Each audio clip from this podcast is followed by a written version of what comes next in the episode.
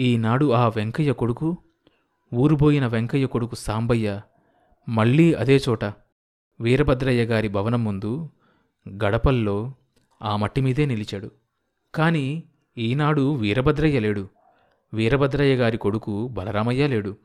సాక్షాత్తు ఆ బలరామయ్య మనవడినే ఊరుబోయిన వెంకయ్య కొడుకు సాంబయ్య వెంటబెట్టుకొనొచ్చి ఆ ఇంటి ముందు నిలబడి అర్థించాడు వీరభద్రయ్య గారి మేడలో వీరభద్రయ్య గారి మేడలో బలరామయ్య వాలు కుర్చీలో కూర్చున్న కనకయ్య కాళ్ళారా చాపి పెద్ద గండం గడిచినట్లు నిట్టూర్చాడు. మనవడి చెయ్యి పుచ్చుకొని నడిచిపోతున్న సాంబయ్యకు తల తెగి నేలమీద దొర్లినట్లయింది. సాంబయ్య కాళ్ళ కింద నేల కంపించిపోయింది. మట్టి కుంగిపోతుంది. సాంబయ్య బాధతో కుంచుకుపోయాడు కనకయ్య గారింట్లో నుంచి వచ్చే మనిషి ఎవరు రచ్చబండ దగ్గర నిలబడ్డ రామసుబ్బయ్య వీరయ్యని అడిగాడు వీరయ్య పరకాయించి చూసి వచ్చేది సాంబయ్యే కదూ? ఆ సాంబయ్యే మనవడితో వస్తున్నాడు చూడు అన్నాడు. ఏం పని మీద వెళ్ళాడో? ఈ మధ్య సాంబయ్య ఊర్లోకి రావడం మానేశాడుగా? ఆ ఇంకా ఏం పని ఉంటుంది లేవయ్యా? పాతిక్కో పరక్కో చెయ్యి చాపడానికి వెళ్ళుంటాడు. మనవడు ఒకడు తోడయ్యాడుగా. తనెట్టా బతుకుతాడు వానెట్టా సాగుతాడు. వీరయ్య సానుభూతినే చూపిస్తున్నాననుకున్నాడు. కర్మయ్య కర్మ. నొసటి రాత ఎవడు తప్పిస్తాడు? ఎట్లాంటి సాంబయ్య? ఎట్లా అయిపోయాడు? దేహి అని ఒకడిని అడిగినవాడు కాదయ్యా. భోజనమైందా? వీరయ్యని అడిగాడు రామసుబ్బయ్య. ఇంకెక్కడా? పద ఇంటికేగా? పైపంచ నెత్తిమీద వేసుకుని బయలుదేరాడు. సాంబయ్య మనవడితో రచ్చబండ ముందుగా నడిచిపోతున్నాడు.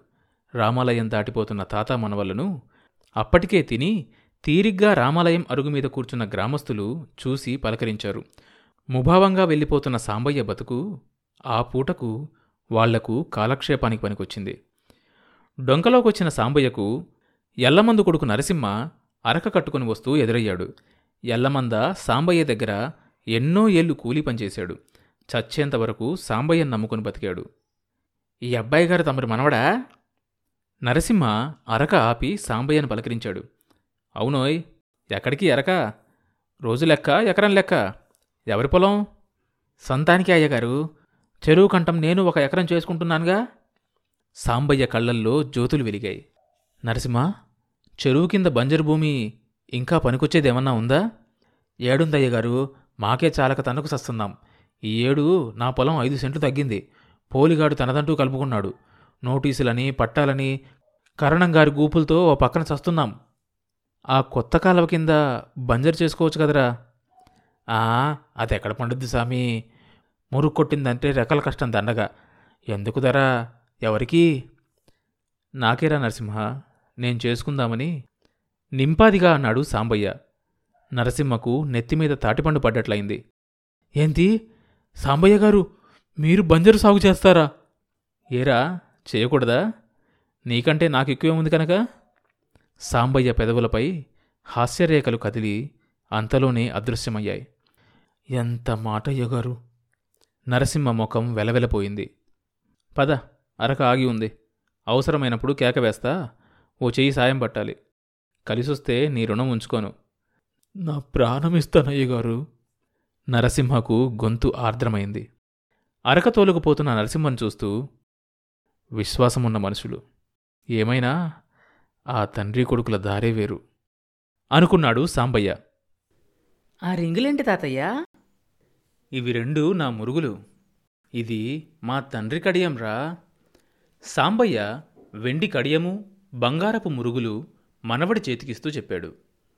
నోటికి చెయ్యి అడ్డం పెట్టుకొని విరగబడి నవ్వాడు రవి. ఎక్కడన్నా మగాళ్ళు మురుగులు కడియాలు తొడుక్కుంటారా? మా కాలంలో ఉండేవిరా. చెవిపోగులు కూడా పెట్టుకునేవాళ్ళం రా బాబు.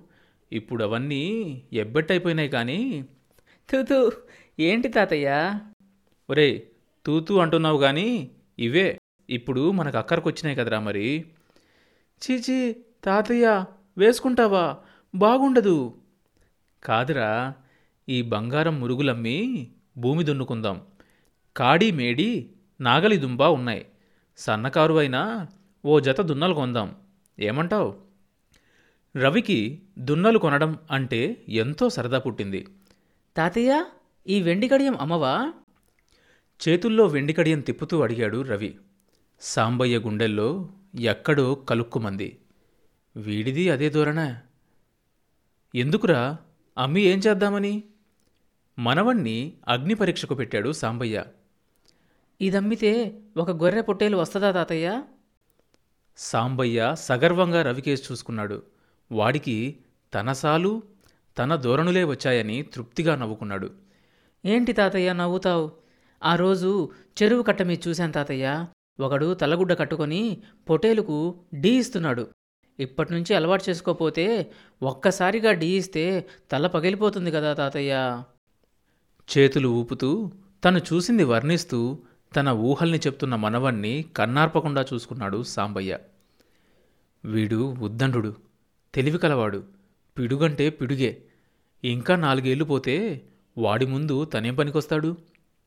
తను చేసిన పుణ్యం ఏదన్నా ఉంటే ఈ మనవడి రూపంలో తిరిగి తనకు అక్కరకొచ్చింది.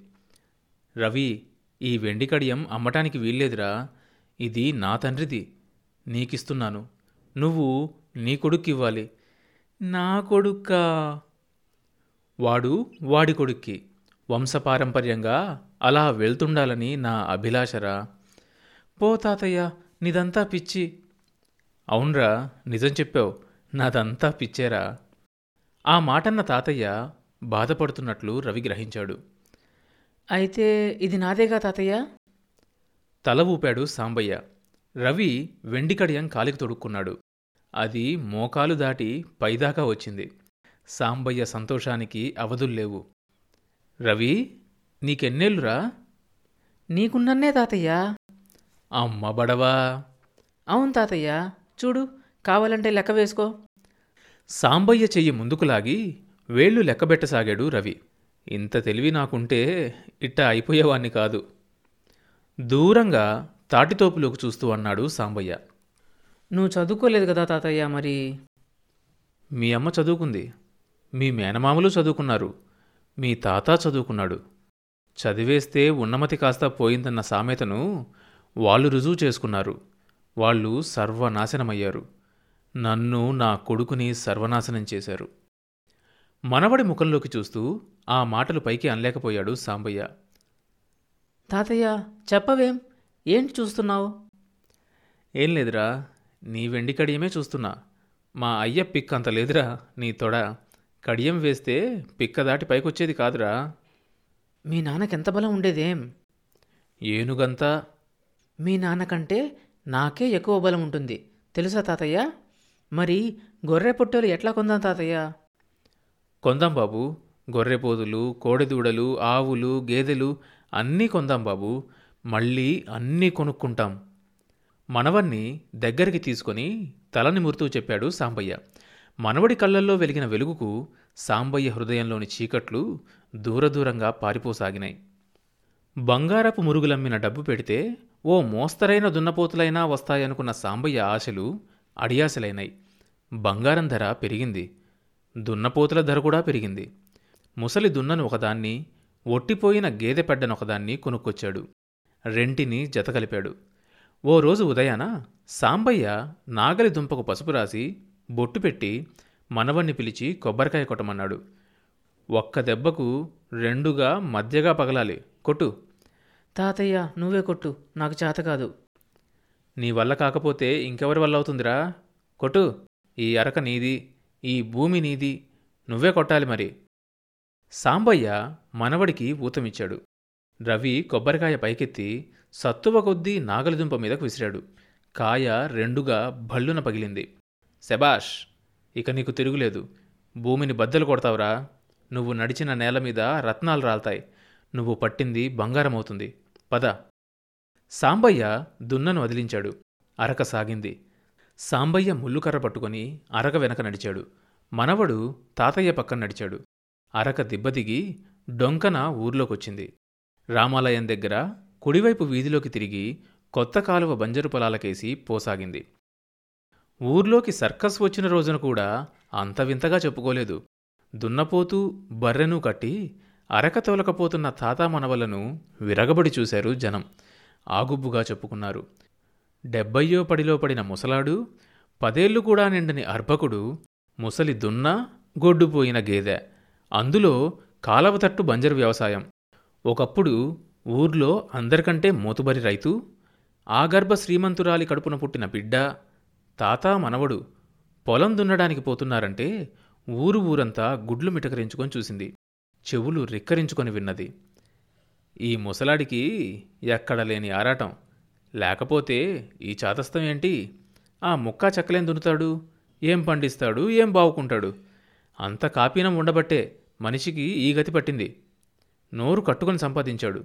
కానీ మోకాళ్ళు అడ్డం పడేసరికి సరిగా తినడానికి కూడా లేదు. అయినా ఈ మనిషికి ఆశ చావలేదు. తలా ఒక రాయి విసరకపోయినా తలా ఒక మాట అన్నారు.